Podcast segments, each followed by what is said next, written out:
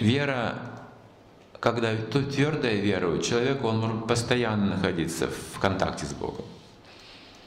Если вера не твердая, он интерпретирует, переосмысливает процесс.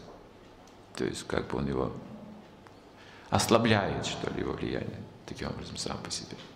Эти чувства не ослабляют материальный а, трансцендентный звук уха. Мы слушаем Хари Кришна мантру, что-то слышим, но что-то не слышим, потому что проблема в этом ухе. Ухо означает проявление камы, материальный орган, материальный орган. Ум – проявление камы, как тонкое тело. И слышит еще Аханкара и разум. Все это проявление материи. И когда трансцендентный звук проходит через ухо, через ум, через разум, через Аханкару, примерно проходит 0,01% от 100. Если 100 взять чистое воспевание, то есть мы слышим, как Прабхупада поет киртан в экстазе, или кто-то в экстазе поет киртан, мы чувствуем экстаз, это 0,01%.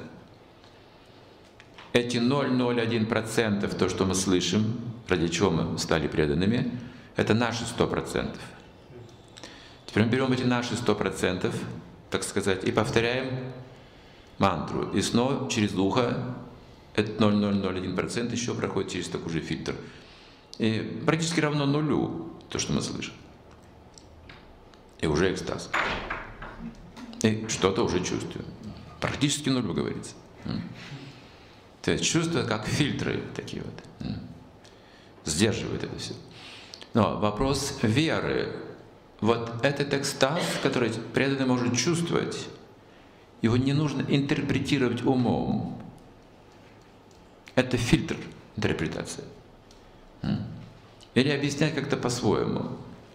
Как материалисты приходили на Киртан специально, чтобы как-то объяснить его научно, что тут все-таки происходит. Гипноз, кто-то говорит, потом звон, звон этих тарелочек вводит в транс равномерный. Всякое говорили. Кто-то говорит, чакра открывается какая-то, вот поэтому человек что-то чувствует. Кто-то говорит самовнушение, все что угодно. Нет, это Кришна. Вот и все, что нужно знать, чтобы быть в экстазе постоянно. Это Кришна, который внутри и снаружи, как описывает Бхагавадгите, мы ничего, кроме Кришны, не видим с вами. Везде Кришна, всюду Кришна. Этот человек с полной верой практикует, он всегда испытывает транс.